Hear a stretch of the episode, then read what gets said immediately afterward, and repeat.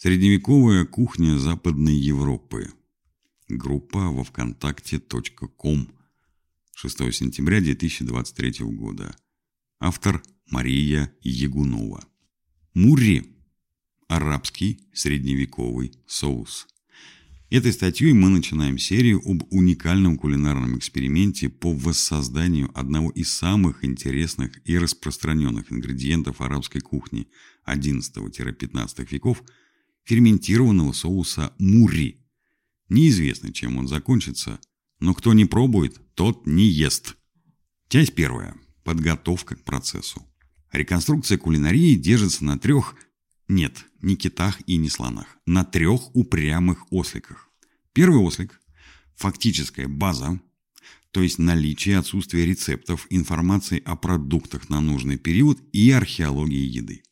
Этот ослик максимально упрям. Если у вас нет морковки в виде клинописных табличек, потертого манускрипта или статьи про анализ микрофасилий с хоть каких-нибудь египетских черепков, то вы его ничем не сдвинете в нужном вам направлении.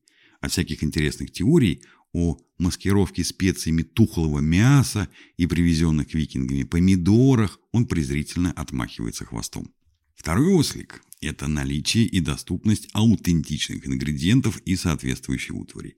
И если на замену белой моркови оранжевой и деревянной катки латунным тазом ослик еще может посмотреть сквозь копыта, то на попытку подбросить красного перца с картошкой в кастрюлю парижскому домохозяину будет злобно щуриться и негодующе орать. К сожалению, к нашей тройке этот ослик изначально притянут за уши, так как продукты необратимо изменились. То, что мы едим сейчас, результат глобальной селекции современного подхода к сельскому хозяйству. Овощи и фрукты стали более нежными и сладкими. Живность потеряла во вкусе, но нарастила вес, а значительное количество продуктов просто ушло из нашего рациона. Спасибо моде на здоровое питание, на прилавке вернулось множество видов злаков и муки, в магазины интересные специи, а в огороды забытые кухонные травы. Третий ослик – это следование технологии. Воссоздавая исторические рецепты у себя дома, мы часто его игнорируем, забывая о том, что результат в значительной степени зависит от процесса. Мы постоянно пытаемся заставить этого ослика идти прямее и скакать быстрее. Сворачиваем от очага в сторону мультиварки и делаем глинтвейн вместо классического гипокраса. Игнорируем абсурдные и ненужные этапы. Для опытного кулинара некоторые замены и сокращения могут быть естественны – но если у него нет базы в виде нескольких лет изучения средневековой и античной кулинарии, то, пропуская шаги, упрощая процессы, допуская вариации в методах приготовления, он незаметно для себя может получить не совсем то блюдо, которое готовит. А если вы неопытны, то и тем более не увидите ошибки. Поэтому, пробуя что-то новое, постарайтесь максимально идти по зачастую бредово петляющим следам этого третьего ослика – пока не поймете точно, куда он вас ведет. Первое.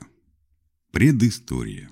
Если вы когда-либо читали книги о средневековой кулинарии Магриба, Византии, Сирии или Аль-Андалуса или готовили по рецептам из арабских источников, вам наверняка встречался такой загадочный ингредиент, как мурри.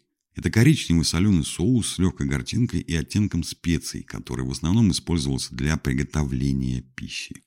Мурри широко применяли для усиления и подчеркивания вкуса и в качестве замены соли, но после 15 века его популярность сошла на нет. Зачастую авторы современных адаптаций предлагают брать вместо него соевый соус, что неудивительно, ведь процесс получения мурри весьма похож, как, видимо, и результат, если не принимать во внимание начальные продукты. Учитывая мультикультурность исламского мира того времени и его контакты с Китаем, можно с достаточной долей уверенности предположить, что арабы пробовали соевый соус, но предпочли свой вариант получения глутаматов или умами, ферментацию ячменя и пшеницы. Интересно, что арабские кулинары заменили в ассимилированном ими рецепте цыпленка авторства Апиция всем известный гарум на мури, хотя имели в своей традиции и рыбные соусы, что говорит о близости вкусов и с этой приправой. В европейской кухне за пределами Аль-Андалуса Мури не прижился.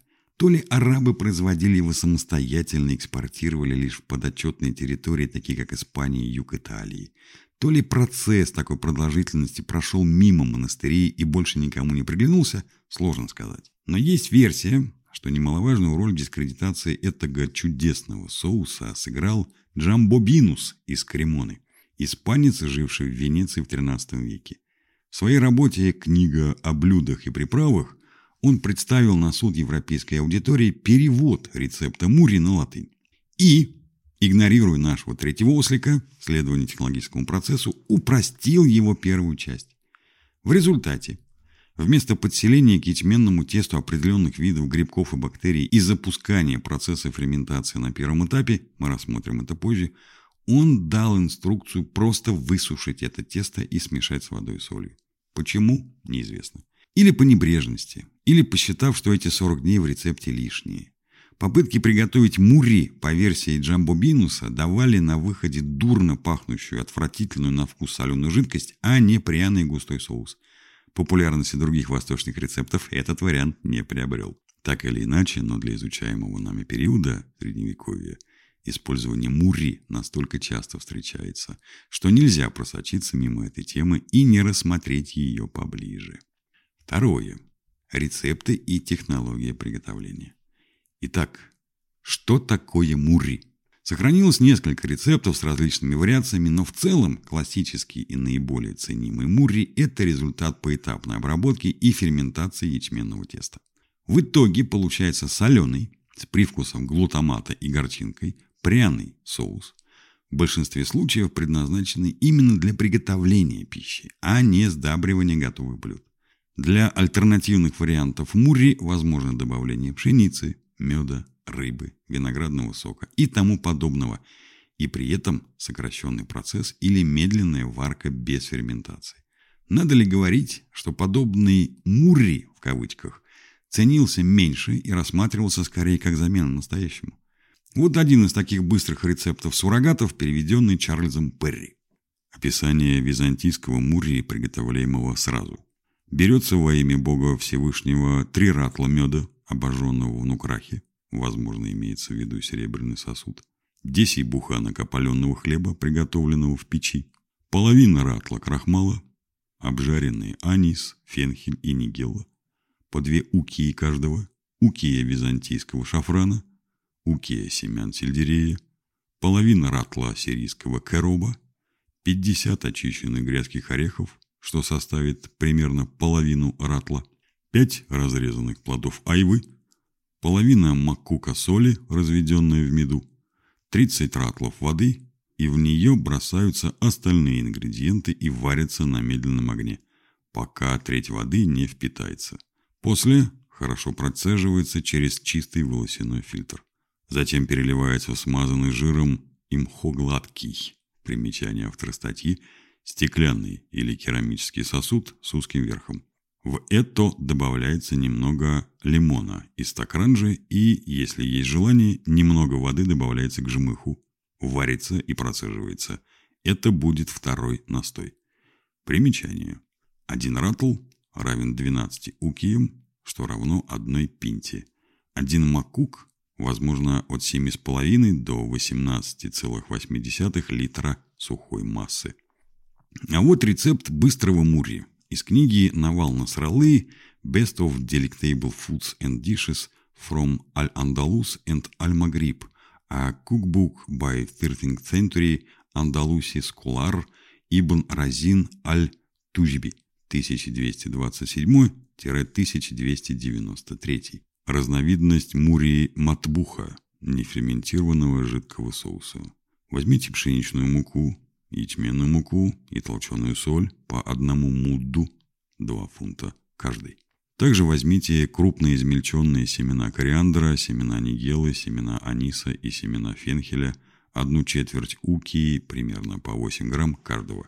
Смешайте специи с мукой и солью, замесите тесто с добавлением воды и сформуйте из него два каравая хлеба. Положите их в ферн, коммунальную кирпичную печь, и хорошо пропеките, пока они не станут интенсивно коричневыми, и выньте их. Разломайте их на кусочки и толките до тех пор, пока они не превратятся в муку. Положите эту муку в новый горшок, залейте тремя четвертями стакана или шестью с половиной пинт свежей воды, добавьте сосновую шишку, очищенную от семян, два ратла или два фунта яблок, два ратла очищенной нарезанной айвы, два ратла процеженного и очищенного от пены меда. Оставьте горшок ферни кирпичной печи на ночь для медленного приготовления на оставшемся жару. Достаньте его утром, спрессуйте и энергично разомните его содержимое, а затем оставьте на пару часов. Процедите смесь с помощью чистой ткани и переложите полученное мурри глазурованный глиняный сосуд. Это был первый заход. Затем достаньте оставшуюся гущу, положите ее обратно в горшок и верните в печь, залив свежей водой, вдвое меньше, чем было использовано в начале. Оставьте его в печи на ночь, а затем достаньте, спрессуйте и энергично разомните смесь.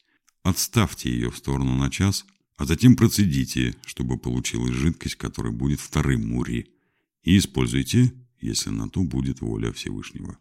Чаще всего именно один из подобных рецептов выбирают для своих экспериментов энтузиасты средневековой кухни. Мало кто готов на длительный от 3 до 6 месяцев процесс, в котором на любом этапе что-то может пойти не так. Но наиболее ценимый древними кулинарами классический мурри-наки – это ферментируемый на солнце продукт, который требует терпения и нехарактерного для современного человека медитативного неторопливого подхода. Видимо, поэтому в наше время его больше не производят, и попытки выйти на аутентичные местные мануфактуры наталкиваются на ответ «рецепт утерян, никто не знает, как его готовить, но мы попробуем». Для этого мы используем классический вариант из книги «Навал Насралы», упомянутый выше. Наш путь будет разбит на несколько этапов, первый из которых – приготовление сухого полуфабриката «бютхак» – муки из завернутого в листья фигового дерева и ячменного теста, которое будет ферментироваться и сушиться на протяжении двух периодов по 20 дней. Первая часть рецепта и нашего эксперимента ждет вас в следующей статье. Далее идет список использованной литературы. От себя добавим. Всем приятного аппетита и будьте здоровы!